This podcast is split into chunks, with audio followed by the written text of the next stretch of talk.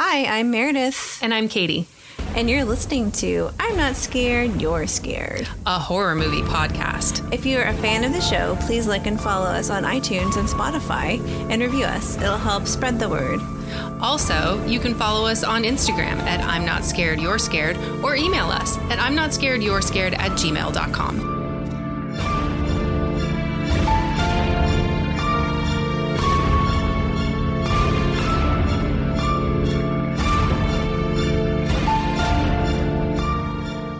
Thanks for joining us this afternoon. We're here to talk about one of my favorite movies, Dawn of the Dead, the 2004 version.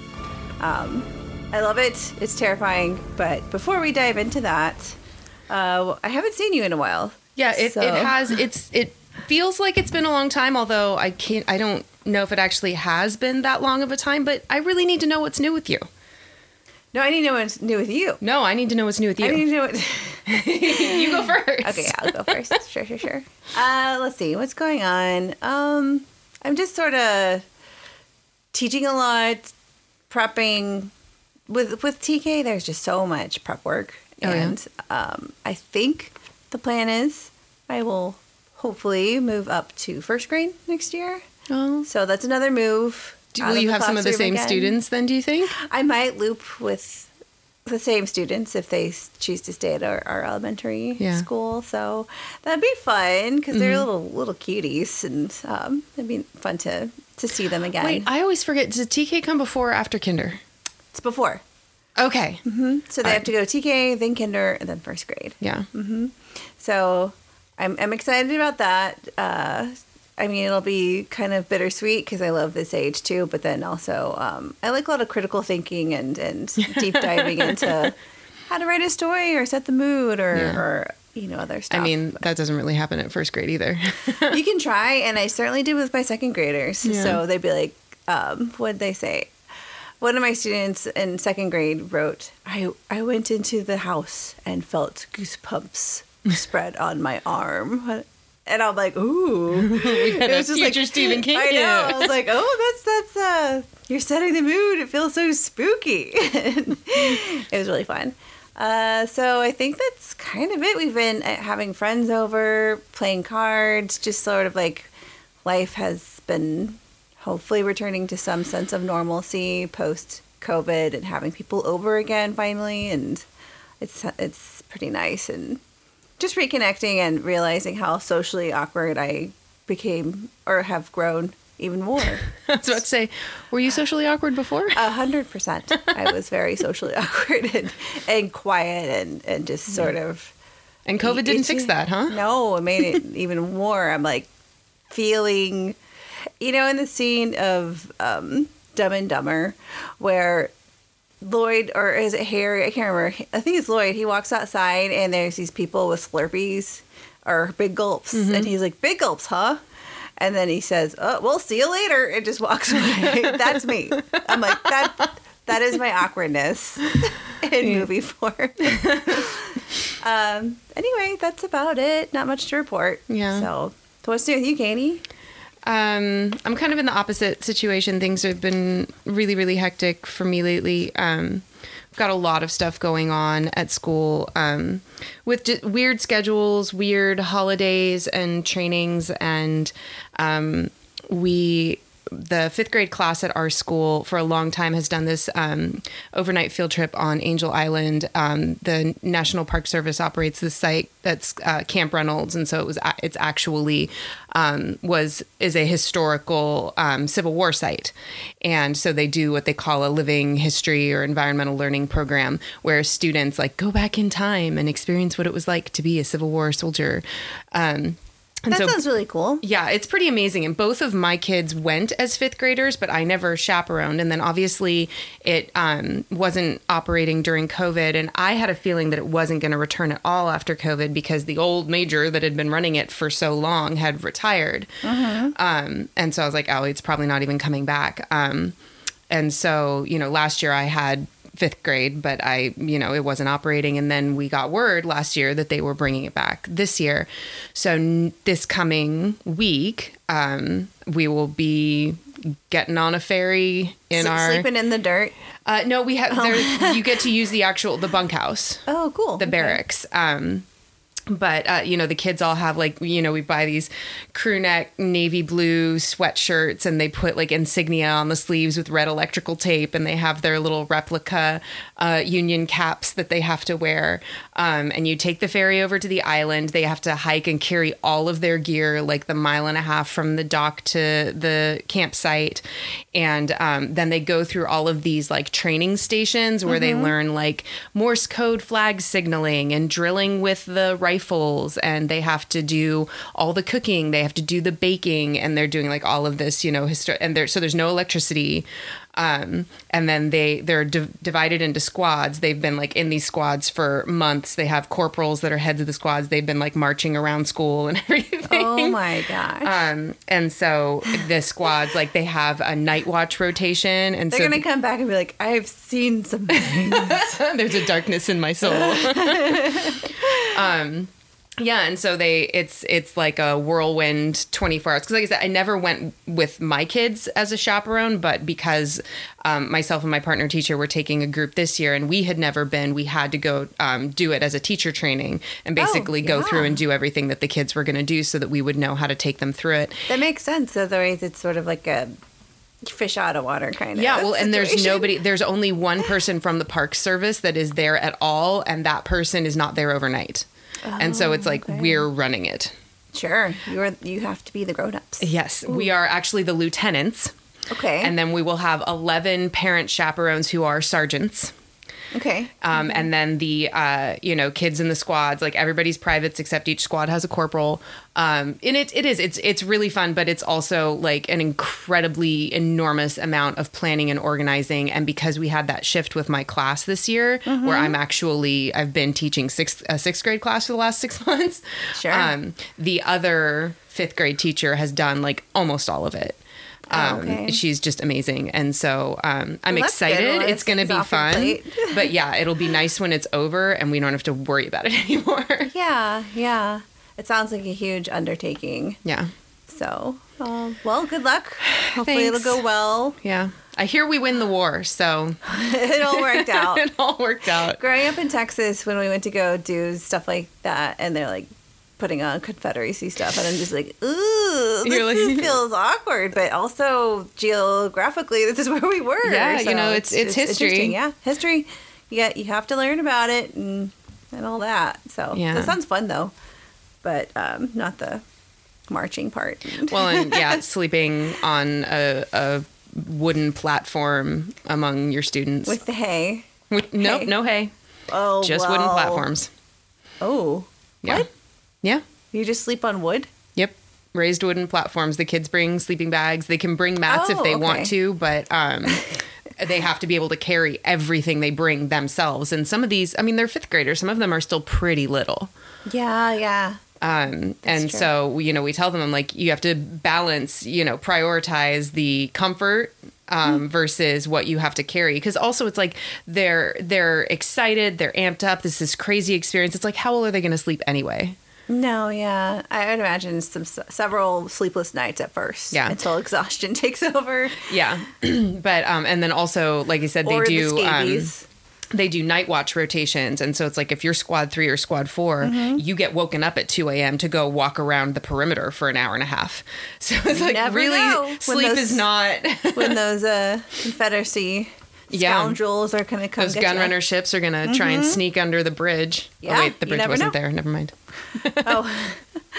um, well, that sounds awesome, but let me know how it goes. I will. Uh, okay, so I'm doing the recap it for the remake. I kind of forget sometimes it's a remake because yeah, we just kind of we're like, oh, Dawn of the Dead, and and people might, automatically think of this one. But but I mean, it has been 19 years since this came out. yeah, it's not a recent movie. So it's been been a minute. Um, when did the o- original one come out? 78? 78, yeah. Okay. Yeah, which is Romero, the the patron saint of, Of zombies. Zombies. who I love so much. And who is dead? We can say he has I, he has passed. we you know, this isn't going to be another John Carpenter situation. He's dead. Not even remotely True. accurate. Sorry. uh, okay, so I will st- begin. Uh, the film opens in a hospital with a very tired-looking nurse who uh, who's not even supposed to be there. Still, it kind of felt like not supposed to be here today. you know, felt a little clerks Yeah. for a second, uh, asking about a patient who's been admitted into the ICU from a bite. She's heading out of the hospital. Um, she she says bye to everyone. She notices an ambulance driver relaxing, having a lie down is in his ambulance, and she approaches the driver to say hi, only for a call to come through, and the driver mutters, "Let's go! It's starting early." Um, so a little bit of foreshadowing. The nurse Anna, she drives home to her suburbia house. She ta- chats with a neighborhood kid named Vivian, who's riding around on her her roller skates, and um, they, she says, "Oh, I'll I'll meet you tomorrow. Maybe we can do some laps and stuff." And she seems, you know, like a friendly friendly kid. She greets her husband Lewis. Uh, he's hanging out, having a beer, watching television, and the two of them have a rom- romantic evening in the shower. While the two of them are in the shower, the television goes to like an emergency um, broadcasts, Uh-huh. and they don't. The viewer realizes something that they're missing it. is not great. Yeah, I. I almost feel like that's the most unrealistic part of this entire film is that a nurse who just got off of like a 12 hour hospital rotation is going to come home and be like, yeah, honey, let's hook up in the shower. Well, it was date night. She said it was date night. they penciled in. Did Google Calendar exist yet? They penciled it into their paper calendar. that Yeah, was it's, it probably was in her their um, her PDA. kitchen. Yeah, her Pe- Palm Pilot. she put they- in their little Palmy. I don't know if it's called a Palmy. I made that up. Um, she, yeah, and her Razr phone. It was uh, scheduled. So, yeah, I don't know. I couldn't imagine being up for twelve hours and. Then, And- well, not just being up, but like, yep, doing that job for Yeah, that long. If Lorena crazy. was here, Poor she Anne. could tell us how in the mood you feel after after that. Not great. so the following morning, Anna and Lewis are asleep, and Lewis is awakened to notice uh, Vivian has walked into her bedroom. She looks really bad. Is that- is that a- Her lips are gone. her lips are gone. She's in her 90. Uh, he gets up and walks over to her and he says, Hey, Anna, Anna, call the ambulance. Uh, only for Vivian to go feral on his ass and chunk, take a chunk out of his neck. oh It- yeah, she bites right into that she's like, carotid, rips it out, like no chance. It's it's awful. So Anna ma- manages to push Vivian out of the room and lock the door. She's trying to call an ambulance, and she keeps receiving the "all message operators are busy" message. Do do do. It's just it's all shit. Lewis is struggling. She's trying to like put pressure on it. She she's you know Anna's trying her best. Obviously, she's a ER nurse, so Yeah. she um, she knows what she's doing, but she's kind of it's just suddenly a very jolting thing to wake up to. I would Right. imagine. Yeah. Uh, so she stops for a moment to see if Lewis is okay, and um, you know he he's died, and then he sits up behind her, and she's like Lewis, and he is not himself. He attacks her. She runs into the bathroom and manages to grab the keys on her side table. Also, not realistic. Well, that's why I, when I look at that, I was like, that's that's the moment when you know she's a survivor. That like in that moment she thought, She oh, I need to grab these keys before I flee from my zombie husband into the bathroom. Oh shit. So she grabs them. She falls into the bathroom very, uh, it's haphazardly falls into the bathroom with the railing from the, is it Shower the railing? The shower curtain. Yeah. Falls on her. She slammed it shut and there's quiet. Mm-hmm. And she's sort of like, what the fuck? She's covered in blood from trying to, you know, help him. She was just attacked and, you know, she, she doesn't, she stops for a moment. and She's like, Lewis? Only for him to smash through the door and Shining like, style. Yeah, and, and it's like he's like it's crazy, and she she's a very tall, slim woman, uh, and gets out of the window and narrowly gets bitten by him on her bare feet because she's barefooted because she was sleeping in her in her PJs. She runs to the car. She doesn't get bitten though. No, she's not. yeah, it kind of sounded like you're saying she got bitten. No, no, no. Uh, narrowly escapes being bitten. Okay. That's what I meant, meant to say. So she jumps in the window. Peop she to and sees just chaos. Oh her yeah, whole suburbia, little you know how you know area is just insane. Like People little mushroom clouds of smoke Oh, coming up from houses down the and- street. Yeah, and- it, it's insane, and and there's people screaming. There's people driving maniacally. There's people being eaten in the street. There's is that neighbor who's like holding a gun on her, but then he gets mowed down by an Yeah, ambulance? And, he- and she's like, "What's going on?" And he's like, "Get in the car, Anna. Get you know, or stay away from me." Basically, and you see behind him, there's like a kiddie pool and stuff. And I'm wondering if he was maybe Vivian's dad or who Hmm. knows, but it, it's never really explained. But he's he's mowed down by someone driving in the street. She's like, "Ah!" And then suddenly Lewis is is like, "Hey." No, he, he comes Remember out. me? Hey, yeah, remember me? He runs it's still out date night. screaming. Um, and she jumped in the car and he smashes through almost smashes through the windshield and and she just drives away in a panic and uh, then he's Lewis jumps off the car and pursues somebody else or I think maybe he's thrown off the car with her driving and Yeah. he pursues someone else she's um, there's just like unrest and, and someone's stopping at her trying to stop her saying can you help? Stop. And she's just driving like nope. No thank you. And uh, she, there's just utter chaos. Like i mentioned a car driving into a gas station it's exploding. There's and she's like kind of turning on the radio to hear what the fuck's going on and it's like stay in your house and and Mm-hmm. Like, you well, know that ship is sailed. emergency broadcasting. you know, it's crazy. And then suddenly there's a post office dude trying to get in her car, and he's like trying to pull her out or get in. I'm not really Yeah, I sure. feel what like he's trying to do. carjack her. Yeah, yeah. And so she's like, ah, like sta stomps on the gas uh, and plunges into uh, like a kind of ravine. little ravine, yeah. Like she goes through the guardrail and down into a little yeah. gully. And then um, her her car drives into a tree, and that's the opening part. And Yeah. then suddenly it's the credits. Like it, it's amazing. It's one Really of my fun most credits. Amazing. One of my most favorite credits for a movie. I think Yeah. it, it's just uh, civil unrest. There's news anchors. There's a CDC guy being asked like, "What is this? Is it a virus?" And he's like, "I don't know." And it's all Mm-hmm. It's a lot of exposition taking place, like intermingled with the the actual the zombies credits. and credits and Yeah. it's so good and all with uh, johnny cash's uh, when the man comes around Yeah. playing and it's insane and there's intense violent, violent zombie footage there's the white house uh, on the lawn with a, a, a helicopter and they're like losing control there's reporters saying oh my god they're here. And then it's just mayhem and, and awful awfulness. So then the scene opens again with uh, meanwhile um, anna's just unconscious in her car. She crawls out only to get a gun in her face with a police officer. Uh, his name is kenneth and he's played by the amazing Ving Rhames who i Yeah. love. He tells her say something and she says she just says please Yeah. so he knows that she's not a zombie. Um, the two of them just start walking into a tunnel, and Kenneth uh, almost gets killed by a man shooting at him. His name is Andre. He's with his pe- pregnant girlfriend, Luda, and another man named Michael. They're all walking in the other group. Kenneth mentions he wants to go to Fort Pastor, and they warn Kenneth that he, he says they are like, you don't want to go that way, and he's like, why? And and they're like, well, there's eight of us before, Yeah. and you know that's it's just thick with those creatures, whatever they are, mm-hmm. and they say we're gonna go to the mall. so with little alternative, Kenneth and Anna go with them to the Crossroads Mall. They are quickly pursued by fucking fast zombies. Yeah. Fast zombies. And they manage to get to the mall and lock this huge, heavy door behind them. The mall is empty, mostly. It looks empty and relatively safe. Michael initially asks Kenneth to help make sure the mall is safe, but he does not look willing to help at all. And, yeah, he's not yeah. a team player in this moment. He's not at all. And also, yeah, I already mentioned he's a police officer already.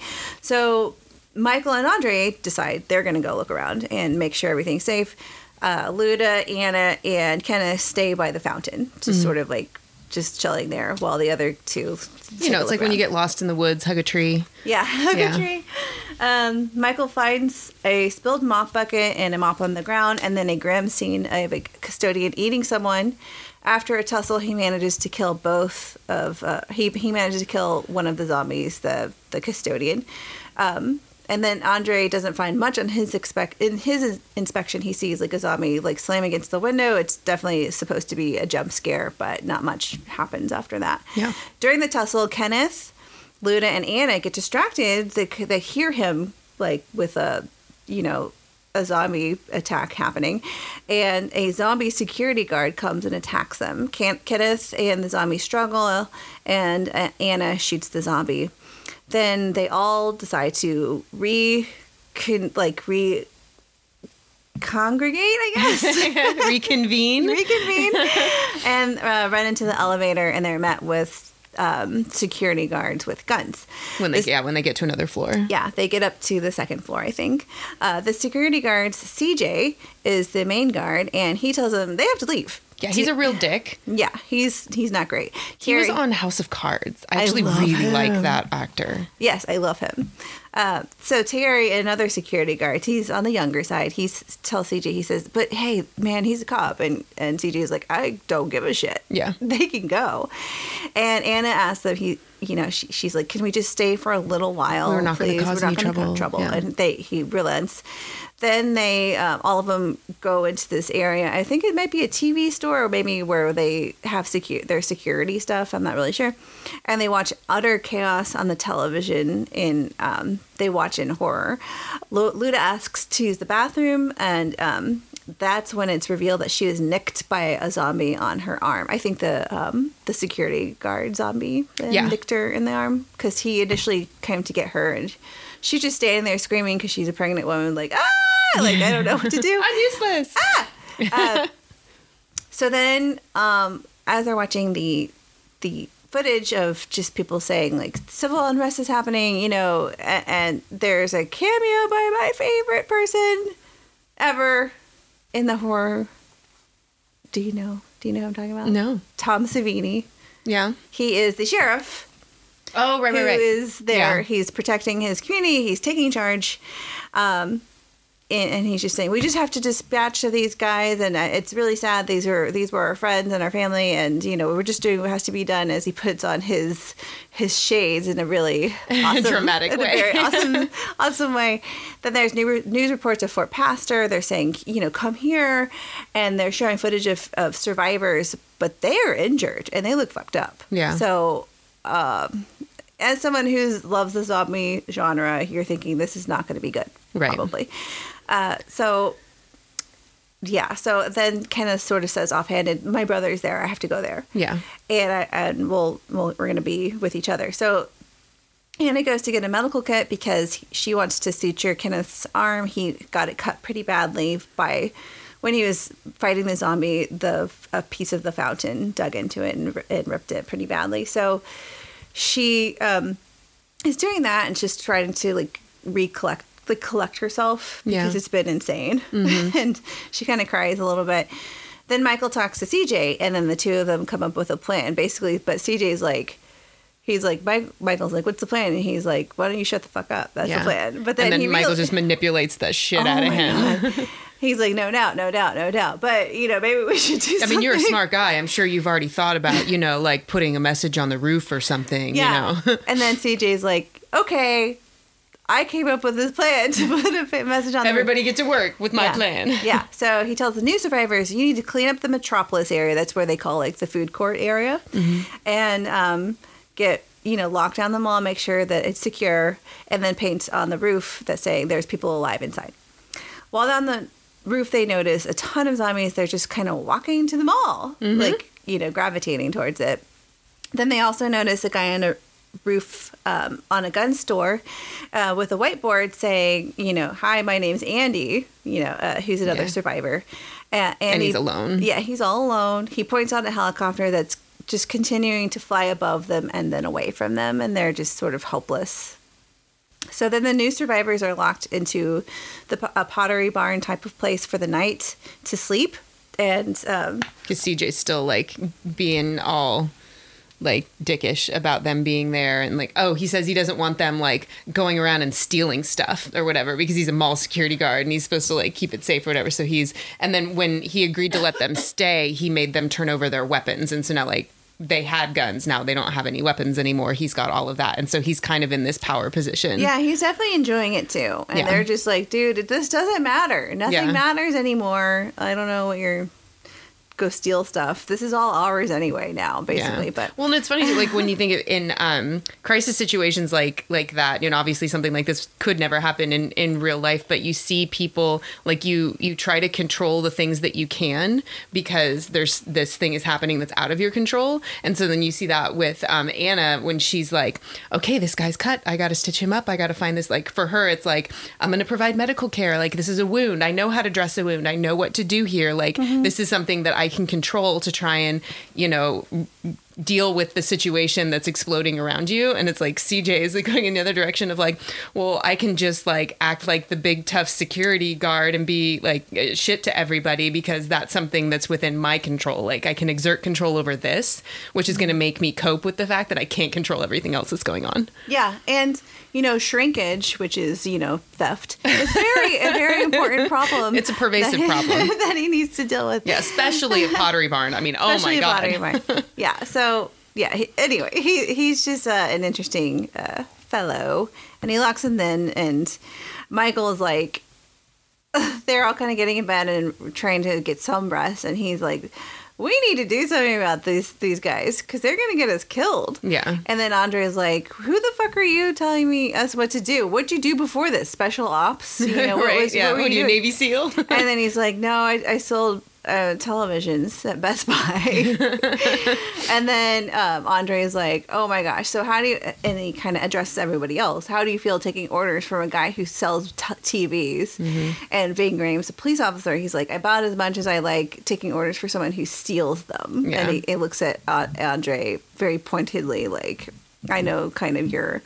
A thief or whatever, but Yeah. I don't. It's not like explicitly said that he is. He's Yeah, just like so a man of you're color. hoping So I'm you're like, kind of hoping that there that's like an indicator that they've maybe crossed paths at some point in the past, and not just that Ving Rhames is assuming that Maybe, Andre yeah, yeah, is a criminal just because of eh, the way he's acting or the way, hopefully not the.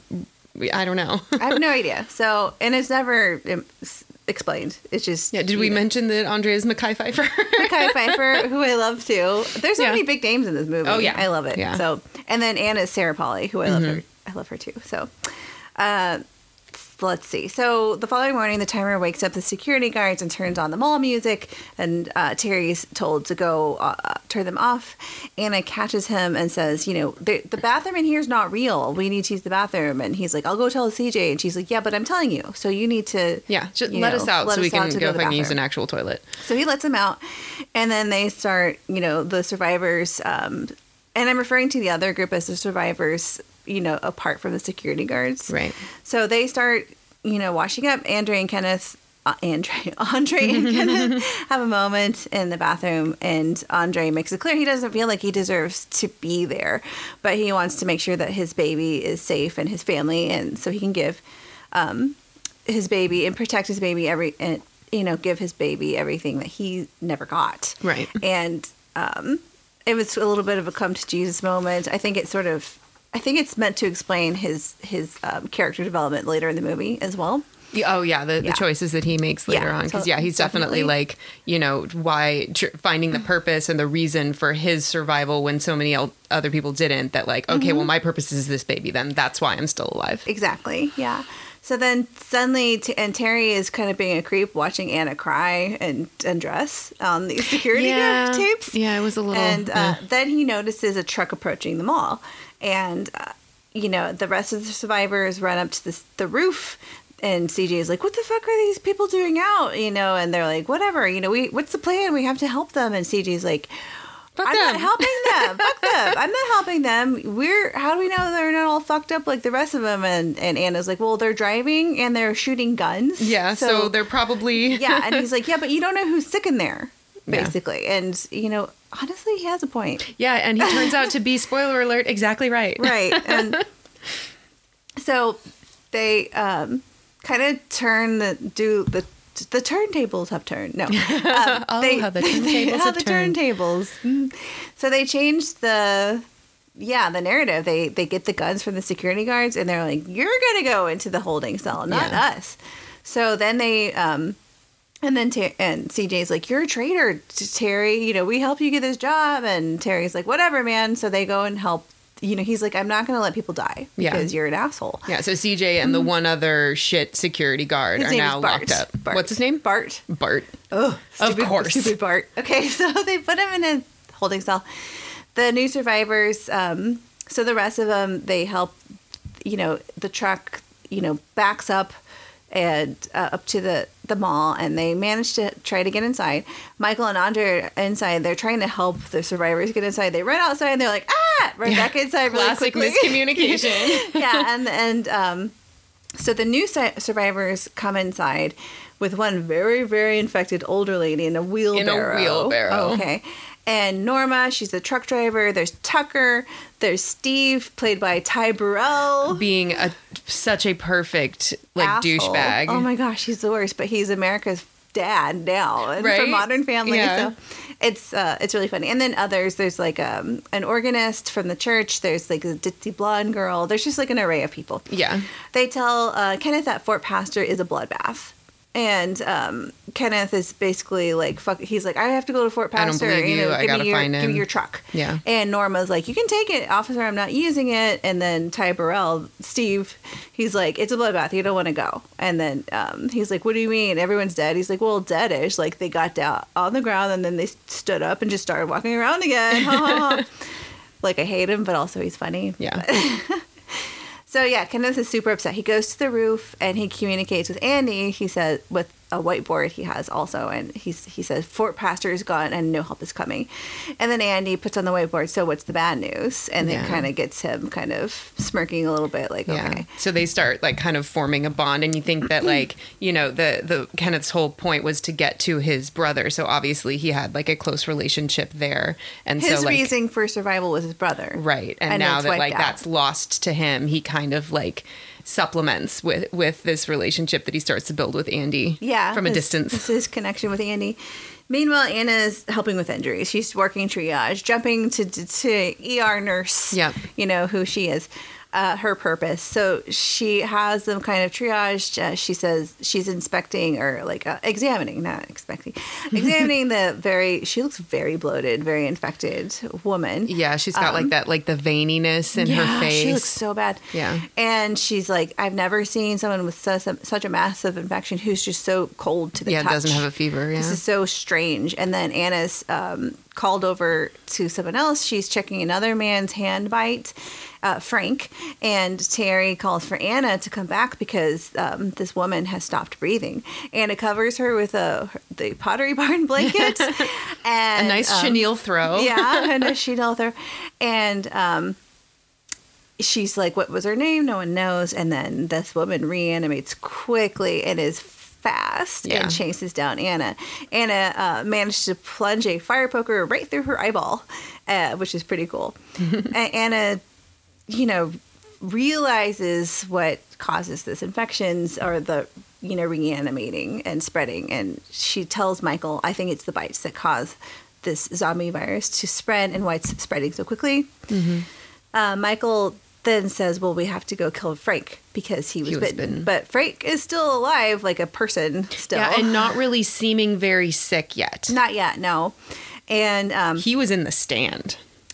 Frank? Oh, Yeah, he was Trash in- Can Man. He's Max Headroom. He's a lot of stuff. He, Yeah. he was like huge in the 80s. Very recognizable face. Oh, for sure. So, so then Anna is upset because she thinks it's like a premature premature decision. She's like, I'm not actually sure, but then but Michael's yeah, you are, Mm-hmm. you are sure. But also, can you just like assassinate people? Yeah. you know who are alive still. Mm-hmm. You know, um. Well, that's so- what like at that point you would think that there were maybe other options available to them other than like just killing him outright. It's like they have holding cells. Right. Like if you think that he's going to become a danger if you don't kill him, just lock him up and wait and see. And then if he becomes a zombie in the holding cell, you can kill him then. Exactly. Yeah. So, yeah, Anna is not doesn't want to be part of it. It's like an extermination. Like, Well, because she's a You know. healer, not a killer. exactly. So, and Frank's with his daughter Nicole. She's like, Anna's like, um, Michael's coming to shoot you Yeah. because you're going to turn to a zombie, and it's and it's from the bites. And Frank is like, "Are you sure?" And and Nicole's like a teenage girl. She's like, "No, go away." Don't and kill my like, dad. Don't kill my dad. And he's like, "She's lost everyone. Her mom and her two brothers. I'm I'm All all, she she has." And um, it's pretty sad. And So then I think Michael's like persuaded to st- not to not do that. Meanwhile, Luda is in the baby store looking a little pale and sweaty. Um, well, I mean, you, you know, she's pretty pregnant. I mean, she Yeah. looks, I don't know, like she doesn't look like end days pregnant to me. Like she looks No. maybe six or seven months along, but like, Yeah, I would say, I would say they were there. Like, how long do you think they were they were there total? Like a few months, right? really months? Do you think? I would, I mean, know. I might have said like m- several weeks, Maybe, but yeah. uh, you know, they don't say. So who knows? they never say. You And, sort of have yeah. To like kind of figure it out or mm-hmm. just make your own assumptions. Oh yeah, because I was going to say is that any pregnant woman is, is entitled to look tired and sweaty. Tired and sweaty. um, Andre looks pretty concerned. Like, but but I, I was a little bit confused because was Andre there for the conversation f- that About bites the bite? Kyle caused this? Uh, or he wasn't it there, but he might have like gotten the knows. information after the fact. Okay, yeah. so because he looks like upset. yeah, he knows what he suspects what's Yeah. going on. So he, she's like, we can't have baby here. We have to go to the hospital. And he's like, no, no. You know, people have been having babies. You know, we'll we'll manage. We don't need to do that. It'll be fine. Um, and he reassures her. Uh, Frank and his daughter Nicole are saying their goodbyes. It's I, I'm assuming it's several hours later because he's looking pretty rough. Yeah, all of a sudden his like skin tone has changed. Yeah, he he- looks like like, really gray. haggard and gray. Yeah, he looks very, very bad. And there, and he's like, "You have to go." And I think he realizes the end is coming. So, um, you know, then Kenneth closes the gate behind him, and he takes watch so he can put Frank down when he he turns. Which I think, in the, gr- I think it's a lot better idea than Mm-hmm. Yeah. just. Well, it's like what they do in um. Resident Evil. Yeah, The- you yeah, know, yeah, like we'll just we'll just keep a gun on you and watch you die, Yep. and then if you come back, we're ready to shoot you. Exactly. So Michael goes to talk to Anna. She's sitting there very upset in the book section of the Pottery Barn, I guess. And Or maybe it's a Barnes and Noble. Barnes and Noble. He's like Anna, and she she just looks at him and says, "I'm glad you didn't do it." You know, um, you know, basically killing suspected infected. Yeah. And um, so then time goes on. So the the survivors keep themselves occupied. There are thousands and thousands of zombies that congregate outside of the mall. Annie is shooting celebrity lookalikes, which was I think was pretty funny. But also, even before at that point in the movie, you're like, should you be wasting ammunition? For Andy, well, he has like Well, no, that's right. Andy's the one trove. shooting. They were just giving him the names on their side. Yeah. Okay. And he has like I don't know how many. Like it would take him probably years and years Yeah. to go for through all that. I forgot it was Andy that was the one that was doing the shooting. So then Anna asks Andre about Luda later, and uh, he's like, come take a look at her. "I can come take a look at her, check on her." He's like, "No, no, we're fine, we're fine." And he kind of dismisses her, like, "We don't need your help." And and it seems like they've been separated for a while. Like he and Yeah, Luda have been, been like, isolated. isolating Luda from from the rest of them. Mm-hmm. So uh, the survivors are eating dinner by candlelight. They're talking about jobs. Michael talks about all the jobs he's had and um, how he's kind of failed, like in his um, employment. Yeah. statuses as well. Um, yeah, and he said the job he was the worst at was being a, um, you know, being a husband, and the job he was the best at was being a dad. It's kind of like a little bit of a bummer. yeah, and nobody asks. Nobody's Where like, children? "Where you have kids? Where are they?" No, or them? yeah, probably not good. Let's not bring that Um, up. yeah, and then suddenly the generators turn off, and Michael takes out the security guards to help fix the generators or figure out like where to turn stuff back on. Meanwhile, Luda is in labor and looking really, really horrible. Yeah, she looks just like the big old bloated lady earlier. Oh yeah, and almost a zombie. She's all tied up. Mm-hmm. With her arms in binds and her legs in Yeah. binds. And Andre's saying, Hey, the baby's coming. Yeah. And he just seems very serene and But he obviously knows what's going on and what's going to happen because he tied her up. yep, exactly. So Michael, Kenneth, CJ, and Bart go into the parking lot to look for uh, the the generator. Or maybe is it the generators? I couldn't figure it out. If it was just it was something to turn the power, back on. Essentially, it's really dark, and then they spot. Um, some smeared blood on the wall in the parking garage. There's something running around, and it t- turns out it's a dog. The survivors all seem relieved, and then a legless zombie kind of monkey Swings. swings Yeah. from the ceiling and takes a huge chunk out of Bart. Then more zombies run out from somewhere and they're quickly being pursued. Bart doesn't make it and they are um, the survivors are able to set the zombies ablaze with um, a bunch of gas, gasoline. There's like a spot Mm-hmm. A that has um, for like a pump, and they just sort of watch this these zombies like melt in front of them. Meanwhile, in the nursery, Luda is taking her last breaths, and Andre seems to be pretty devastated. He's Yeah. like, breathe, breathe, and she's just not, you know, she's not going to survive. And then he notices that there is movement in Luda's belly. It starts moving pretty unnaturally. Yeah, it's kind of gross looking. yeah, so suddenly Luda is reanimated and starts biting at Andre. He grabs a belt and covers her mouth. Luda is restrained and giving birth. Norma offers to bring supplies to Luda and Andre instead of Anna. And she enters the nursery seeing a devastating scene. Luda, who's clearly a zombie, Andre holding a baby, saying aloud, It's a girl. Hold on, I have to take a sip of water. He's like totally delusional about like, oh look, it's the happy event that we've been waiting for all of this time. Yeah. It's it's bad. So Well, she's like tied to the bed and snarling and snapping. and Norma's like, ah what the fuck is going on here? Um, let's see. So Norma has her gun on Luda. We all know why, because she looks horrible and she's a, a zombie. And he's like asking her, "What? Oh, Like, are you gonna kill my family? Are you family?" gonna kill Luda? Are you gonna kill my family?" And then Norma's basically say, you know, yeah. uh, so she shoots Luda, and then there's a shootout, and then the rest of the survivors run into the nursery and find Norma dying. She's like, "That son of a bitch shot me," and she quickly dies, and but doesn't reanimate because she was only shot. Anna uh, assesses the scene, sees this insane scene. And I watched the extended uncut version, Yeah, me too. which was um, you see the zombie baby, Oh, and then so cool. and then she shoots the zombie baby dead. Yeah. They, at this point, they have the bodies all kind of laid out in their, you know, their dinner party's done. Right? Nobody's hungry anymore. Nobody's hungry anymore. These bodies are laid out, their sheets put on them, and the survivors are like, we need to get out of here. Yeah. I'm not here to just die, Yeah. basically. No one's coming to help us. Wait, was it Kenneth says that thing about like um the thought that death was like the worst thing, but there's something worse is waiting to die.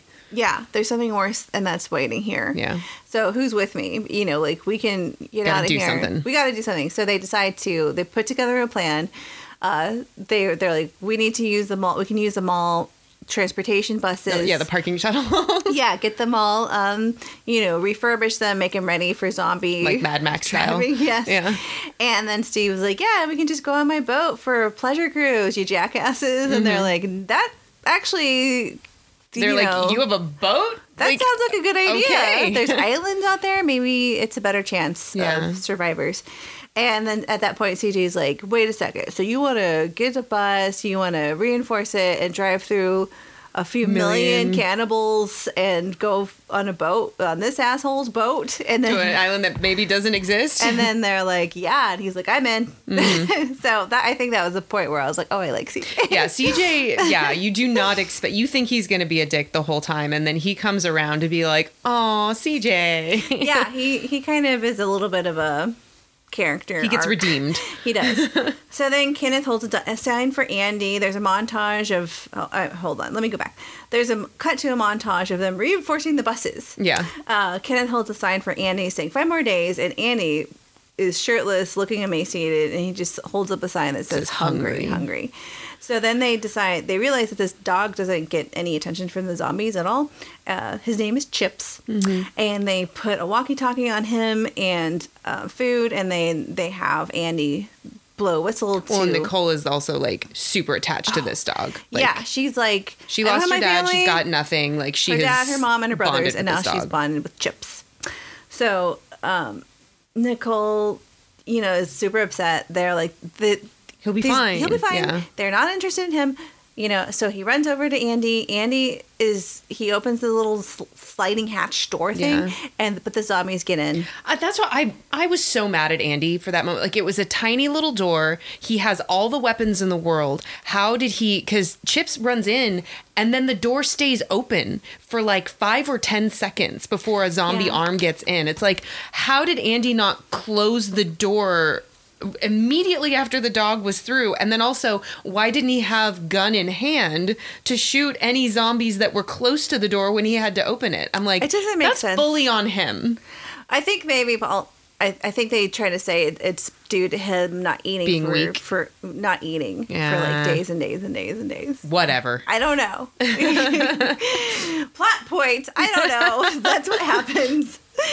So zombies get in. He get he he gets on the on the horn or the walkie, and he's Yeah. like, they're like, "Are you okay?" And he's like, "Yeah, yeah, I think I'll be fine." But man, Man, they the- bite They bite hard. hard, and you're like, "Oh, he's fucked." Yeah. But they don't tell him that you're, mm-hmm. you know. And then Nicole is gone, and she's that bozo who had driven the bus over or the truck or whatever To get the dog back. she manages to evade all the zombies. She runs into his gun store, and she's like, "Oh, there's all this blood, chips, chips." And then suddenly she's like, "Oh my god," because he's a zombie. Right.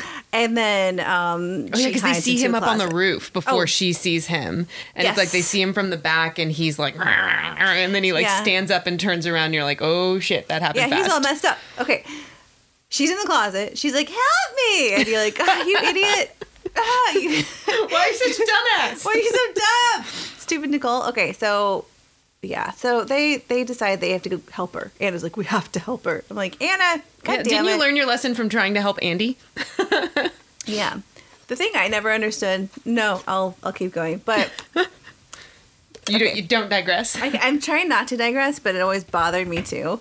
Was why they okay? You'd imagine they're at a mall, right? So Yeah.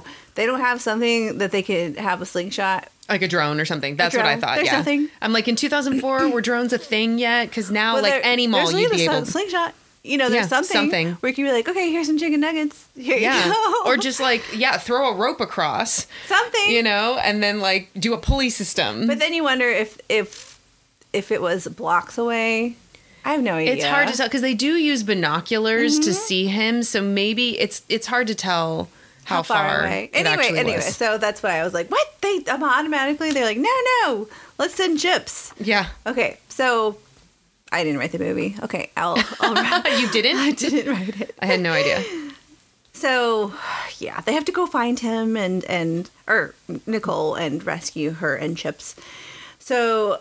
Michael, Terry, CJ, and Tucker go to the sewer to rescue Nicole. They leave Steve to stand guard at the door and open the door for them when they get back from Yeah, the from why the they decided sewers. was Steve the only option for that job? Because was is there a less trustworthy person in the mall than Steve? Yeah, like why not Anna? What the fuck? Okay, anyway, she was busy suturing people. Take a break from the suturing, Anna, and She's man busy the door. suturing people. So they emerge right outside of uh, Andy's gun store, out of the sewer, and um, they fend off a huge horde of zombies. Yep. It's insane. They enter the store unscathed. There's ample ammunition and guns in the shop. They find a zombified Anna and Andy, excuse me, not Anna, and kill him and rescue Nicole.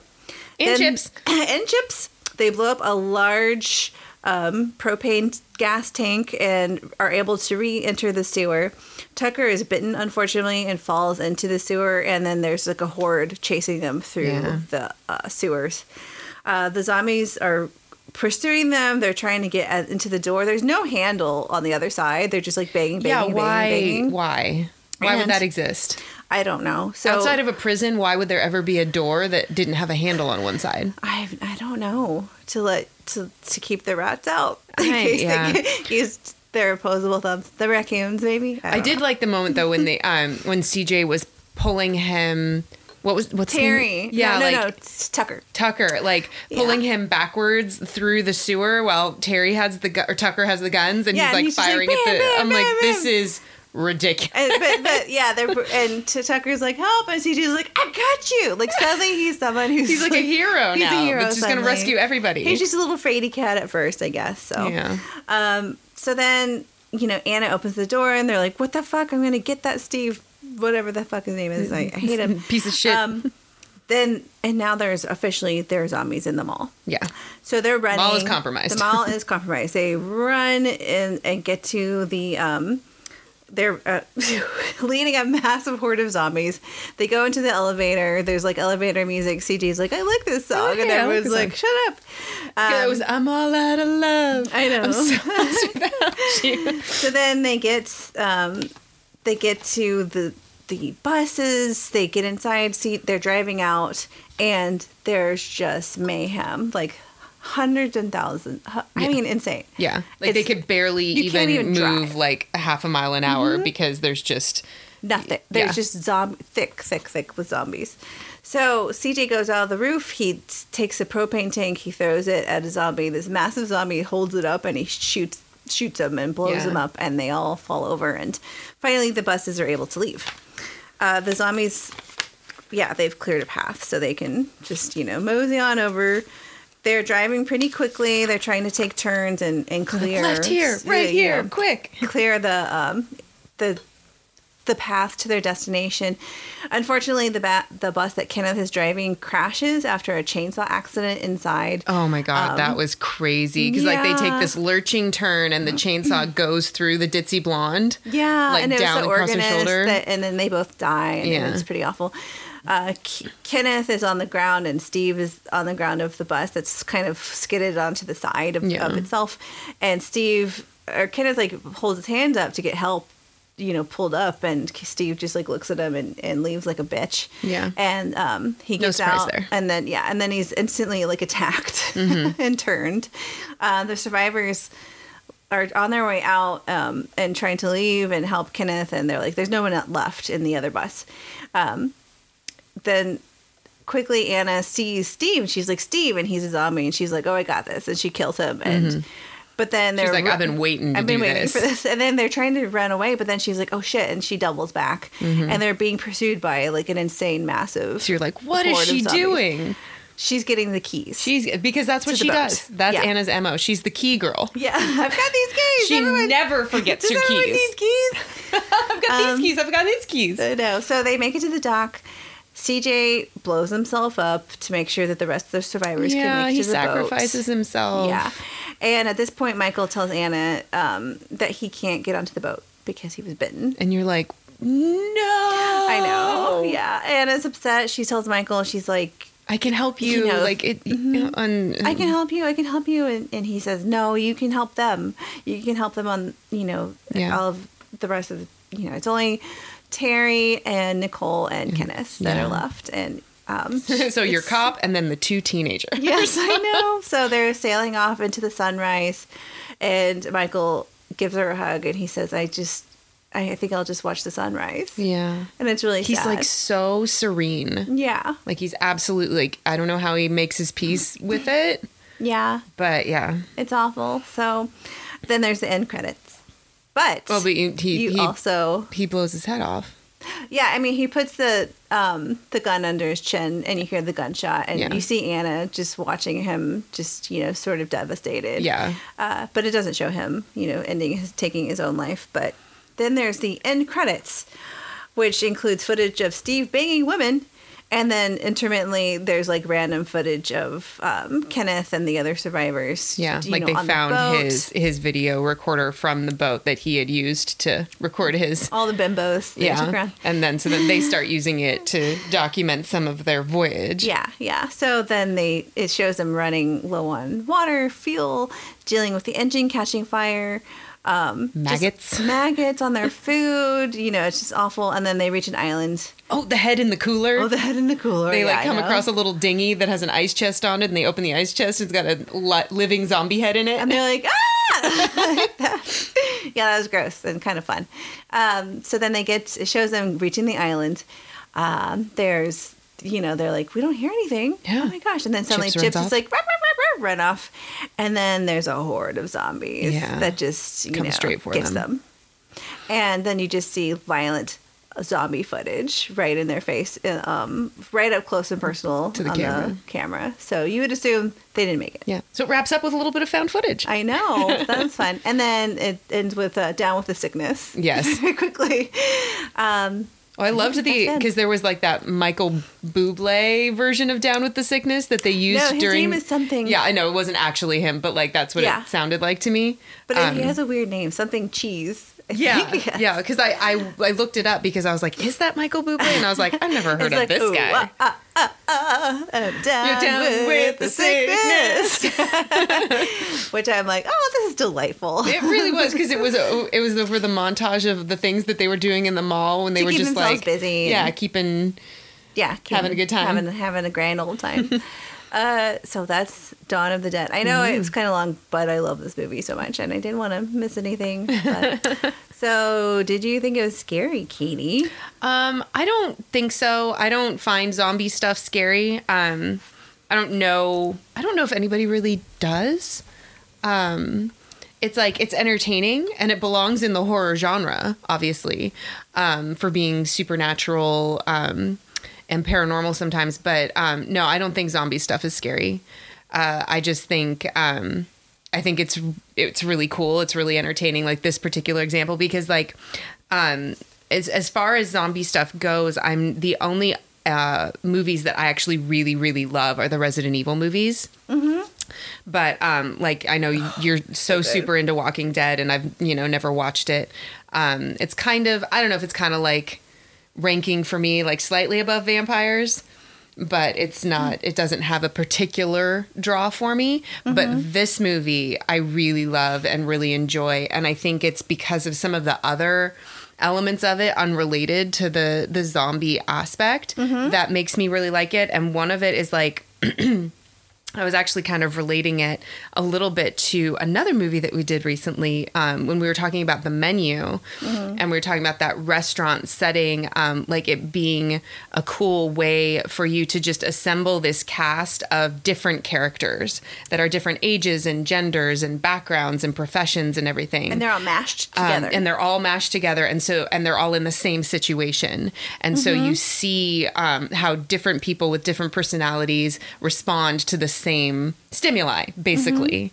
Um, and and they rise to the occasion or fall short. yeah yeah. Do do they uh, you know do they get become better? Do they become worse? Are they a cj are they a steve? Are they an anna? Like how do they respond? Um and uh also like this i like the the post-apocalyptic um kind of element that is in most zombie movies but it's also in some other horror scenarios as well when it's like what used to be meaningful to us becomes meaningless and so that thing like walking around a mall and just helping yourself to everything like all of these things that used to be like life and death and you're like oh yeah no none of that matters anymore Right. Yeah. um, so that's another um, element that I think is is part of what makes this really um, entertaining to me. And then seeing how being um, in these horrifying experiences, like whether you're this group in the mall or you're the diners in, in the restaurant in the menu, like how it galvanizes the relationships between people and causes their characters to to develop or to change. Because you always, you know, end up not always, but like here, you know, there's you can see like the one guy and the one girl, and you know, in this case, it's Michael and Anna, where they're like the two best ones. They're the two good ones, most reasonable, most caring, most you know, whatever. And of course, they fall in love. Yeah. like, um, so, but then you see like the relationship between Kenneth and Andy, um, and how you know I feel like that evolved out of like Kenneth coping with the realization that his brother was gone, and so now here's this other man that he has this connection with. Um, and so all of that like the, this kind of movie allows you to do all of that with the character development um, which i think is what makes it interesting and entertaining Yeah, I think that's definitely true, and it reminds me a little bit of maybe some Stephen King books that have like a smatter, like a huge. Oh, yeah, cast of people. characters, yeah. and you see yeah like under the change Mm-hmm. dome you see it in the stand like yeah what they do in these situations, which is really in- interesting. Mm-hmm. yeah and- it's like a and study in human nature Mhm, exactly. Yeah, and then sometimes reactions or things people do is really surprising, Mm-hmm. and, and you're thinking, oh, I didn't. It didn't come to me that it would turn out like that. Like Yeah. I thought this person would be heroic, and it turns out they're a, a coward or, a coward shithead yeah And this guy from Best Buy, he's really smart actually, and Mm-hmm. yeah. just you know maybe you know, flailing a little bit in his career, and, Yeah. and then the apocalypse happened. Yeah. So- like there's that moment where um right when the truck shows up with like the second wave of survivors and they're all like meeting each other and finding out what's going on and the truck driver lady like what she explains that she was just out driving her rig and she heard on the CB that there was this group at a church, I think. Yeah, And so she yeah. just went and picked them up. And like Michael looks at her and he's like, you know, like, well done. Like, Yeah, good job. really Whatever. good Like, job. like expresses respect for her for like stepping up and doing that. And then you've got Steve like, when you two are done blowing each other, maybe can, we can do like has no you know respect or admiration at all for anything anyone else is doing that is uh, caring or selfless. Yeah, and you wonder what Steve did. What did you do? Were you in finance, or were you like Right, yeah. a lawyer? Or, like Yeah, yeah, we I could probably know. make a list Who of the potential. He's a day trader. I know he's a day trader. yeah, and Norma is not a young. She's not a spring chicken. She's No. you know she's an older lady. She Yeah. just looks like she's seen some things and Yeah, and um, she's just but she help. just stepped up. Like Yeah. like Michael and like Anna, you know, when other people need help, you Mm-hmm. know, you step up and do it. And so for someone like Anna in her profession, like she's a nurse, it's like, okay, you would expect that from somebody in her profession. But it's like a TV salesman from Best Buy or a big rig driver, you wouldn't necessarily know. Are they going to be someone where if somebody needs help, they do it? Exactly. Yeah. Are you a helper or a herder? That's what I ask Yeah. my TK kids. Are you a helper or Aw. someone who is a herder? Are you someone that Mr. Rogers is looking for? Yeah, He's looking for the helpers. Yeah. Um, yeah. But yeah, so do you think it was scary? At the time um, when it came out, I was horrified. Yeah. Because I've, I've kind of become desensitized in the years since, but this was 19 years ago when this came out. But You- I, yeah, we were spring chickens. We were spring chickens. so, but I I was always looking for anything zombie at the time, and it was slim pickings back then. There was not much. There was this is pre Walking Dead, pre just a lot of stuff. So. I um I was thrilled when like 28 days later came out and and it was a fast, but it was a different kind of zombie. It wasn't. It was a different kind of virus. You know, let's not get into the minutia. But the point was, it was fast, and it was. I'm like, oh, that's terrifying. I would be toast. Yeah. because I'm a slow person. I'm slow. Um, but this movie I thought was really fun. Um, I think that I always loved the zombie genre because there's no escaping it. There, it was like there's your friends and your family, your children. They can turn against you, and you have to fight them, or Yeah. you have to survive. And they, it's it's just all always coming for you. Basically, if if if there's a creature that has a sense of hearing or can see you or whatever. Um, and then there's the how do you survive that? What do you do? How, do you lock yourself in your house? Are you do you try to find? Do you have resourcefulness? What kind of person are you? Yeah. So that's always why I always have been so compelled by those stories. Like Mm-hmm. you know, just it. I, you never know, like you were saying before, and. I love the cast of this movie Oh, so yeah. much. So- Yeah, that really made it. yeah, and um, since this movie came out, uh, some of the cast have gone to do bigger and better things, and, and Mm-hmm. a lot of a lot of stuff.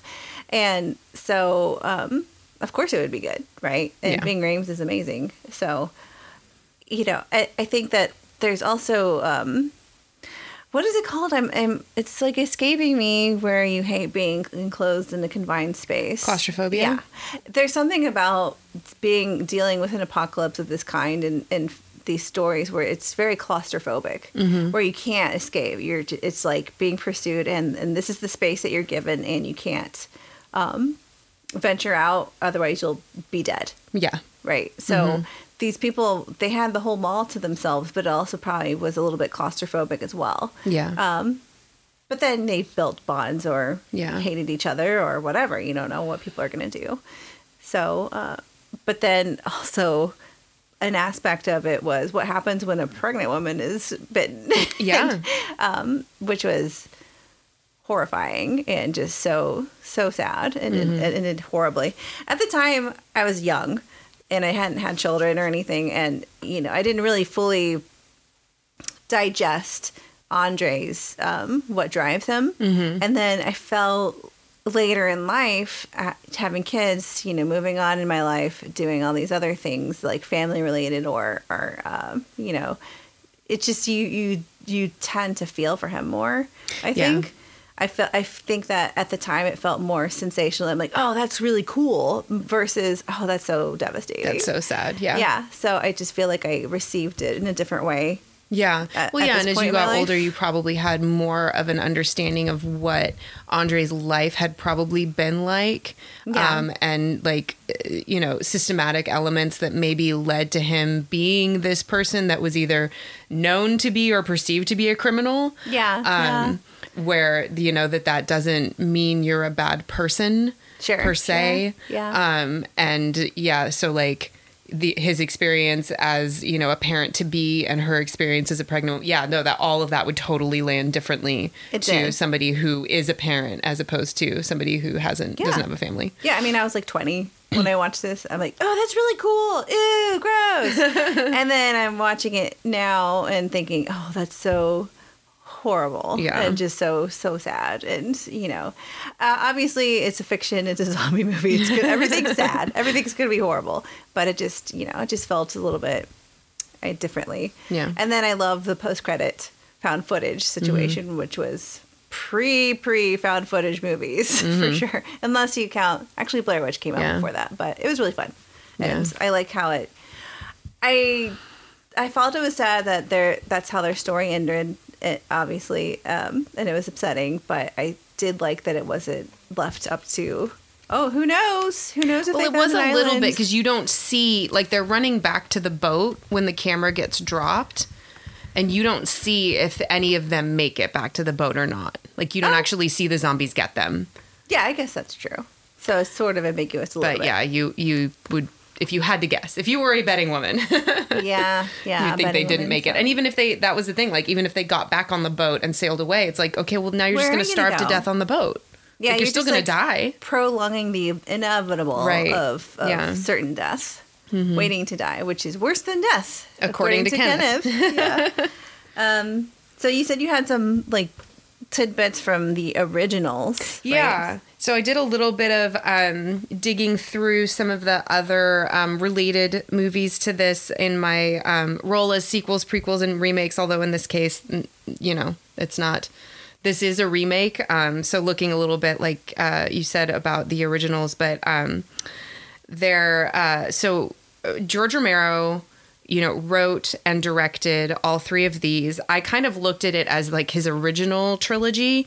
Um, so Night of the Living Dead was the first one um, that he made that came out in 1968. It was in black and white. It looked very 60s, um, and it's it, it. We use this word uh, maybe too much, but it is iconic Oh yeah, Um, yeah. as far as a zombie movie goes. Um, I also noted the Rotten Tomato scores for all of these movies. The Uh-huh. original it was rated a ninety six percent Oh fresh on Rotten Tomatoes, um, and it uh, you know it it tells um, the story basically like a couple of people that end up um, kind of holing up in this abandoned farmhouse. And so, like you were saying a little bit about that claustrophobia concept of like we're safe in here, but then we're also trapped in here. Yes. And there's um, you get a little bit of this like cast of characters because it starts with a brother sister pair, but then the brother immediately is killed, and so the sister it goes to the farmhouse, and then this one lone guy shows up, and it's the two of them for a while, and then all of a sudden some people emerge that had been hiding in the basement, and so you get the elements of like people who are getting along, where the or people where there's friction between them, or they don't agree on what they should do or what should happen, um, and so you do see that same element of different people responding to the same situation differently, and like some of them are pieces of shit, and some of them are heroic and Yeah. good good leaders and making smart choices.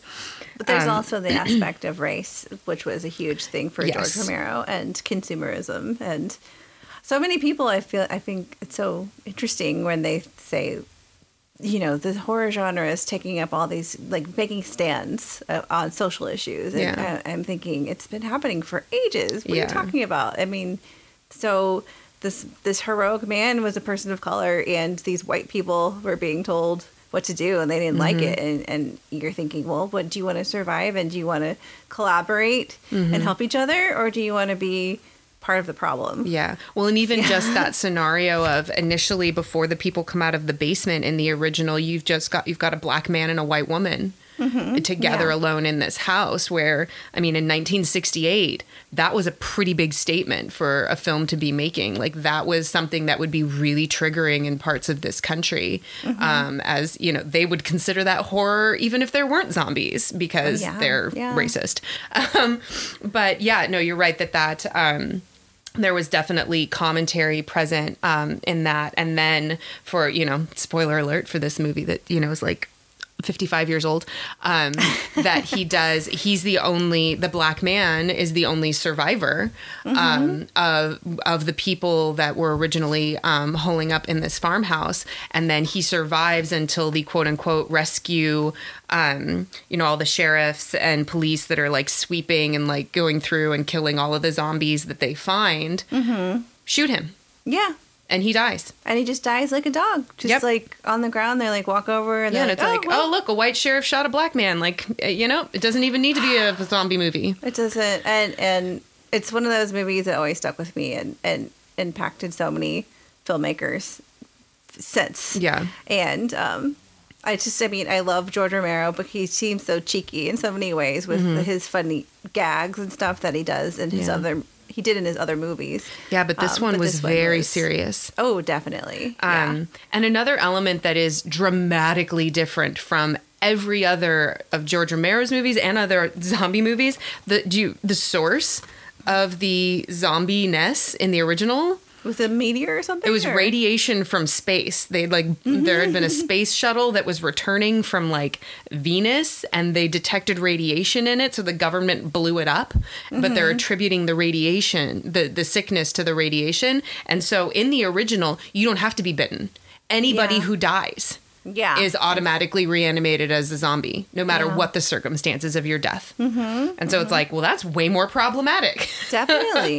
but and also radiation was something everyone was afraid of afraid at of that time. Yeah. Cold War stuff, people hiding under their desks, like that's going to make a difference. But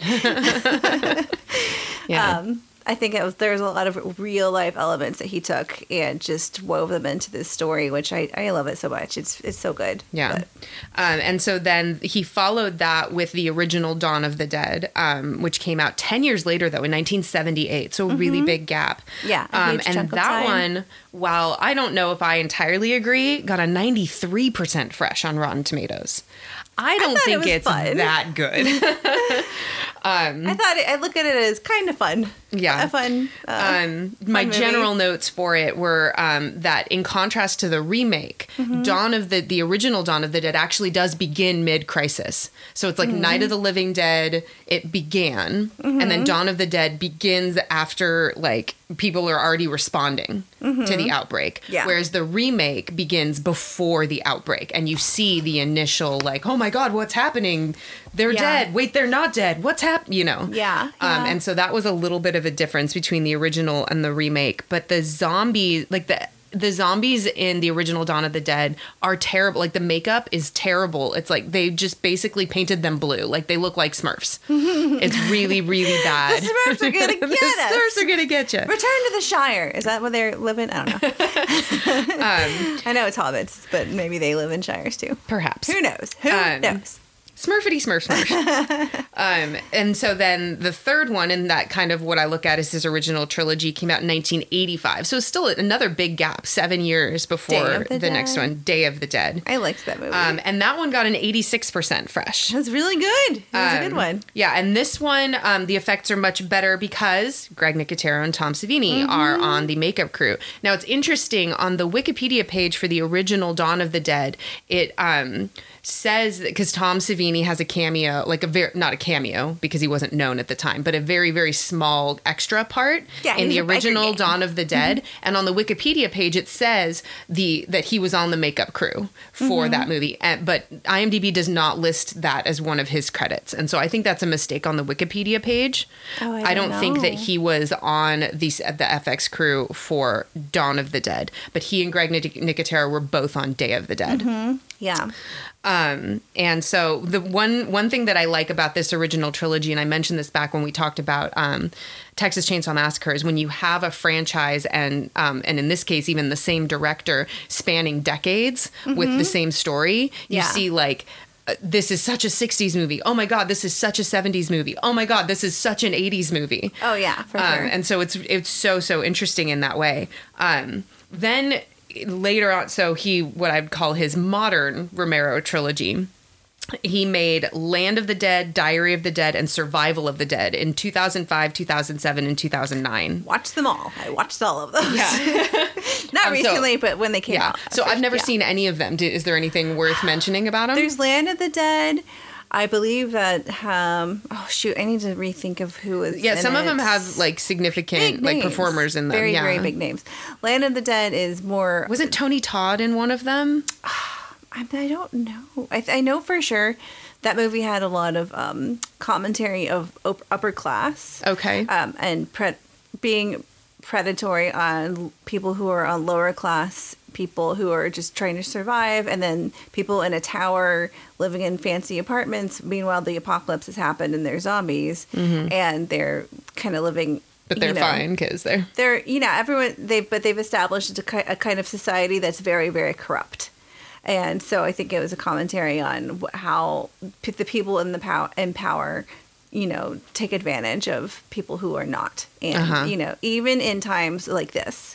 So um it was it was fine. I think I want to say John Leguizamo was in it, but maybe I'm just lying. yeah, he was. uh, Was that it? was one of the Okay. names that when because I, was just looking them up. Um, like you said, I didn't. I haven't seen any of them, but I know that you say that. I remember his name is Yeah. one that I saw. Yeah, and um, so then there was Diary of the Dead, and it was really it was fun. I Mm-hmm. liked it. Nothing groundbreaking, but still fun. You know, if you like zombie movies, an interesting movie to watch, and uh, it- you know, but nothing really you know mounts up to or you know stands up against some of the other ones that he did. Mm-hmm. And I know he just kept making movies m- more and more, um, uh, even up until he passed away. He just was like, this is his legacy, Yeah. basically. So, um, and what was the last one called? Um, hold on. I scrolled through my notes. Um, Survival of the Dead.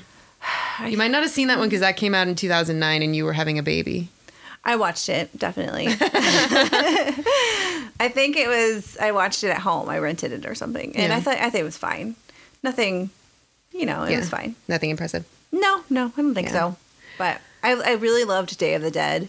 I thought it had, yeah, I just really enjoyed it. I've, Yeah. I've seen it probably, I want to say five or six times over Wow. over twenty years. Okay. because I watched it first um, in high school, so it's been Yeah. twenty more than twenty years. So subsequently that I've watched it, but Yeah, and so Yeah. the um, one last comment that I would make in the linking of um, our primary movie to some of these originals, and you mentioned this um, before we started recording, that the actor Ken Foree, who was um, basically like the one of the main hero guys in the original Dawn of the Dead, had a cameo in the um, the remake where at one point CJ's watching um, TV and it's this televangelist who's basically um, delivering the message that all of this is happening because of people breaking God's laws.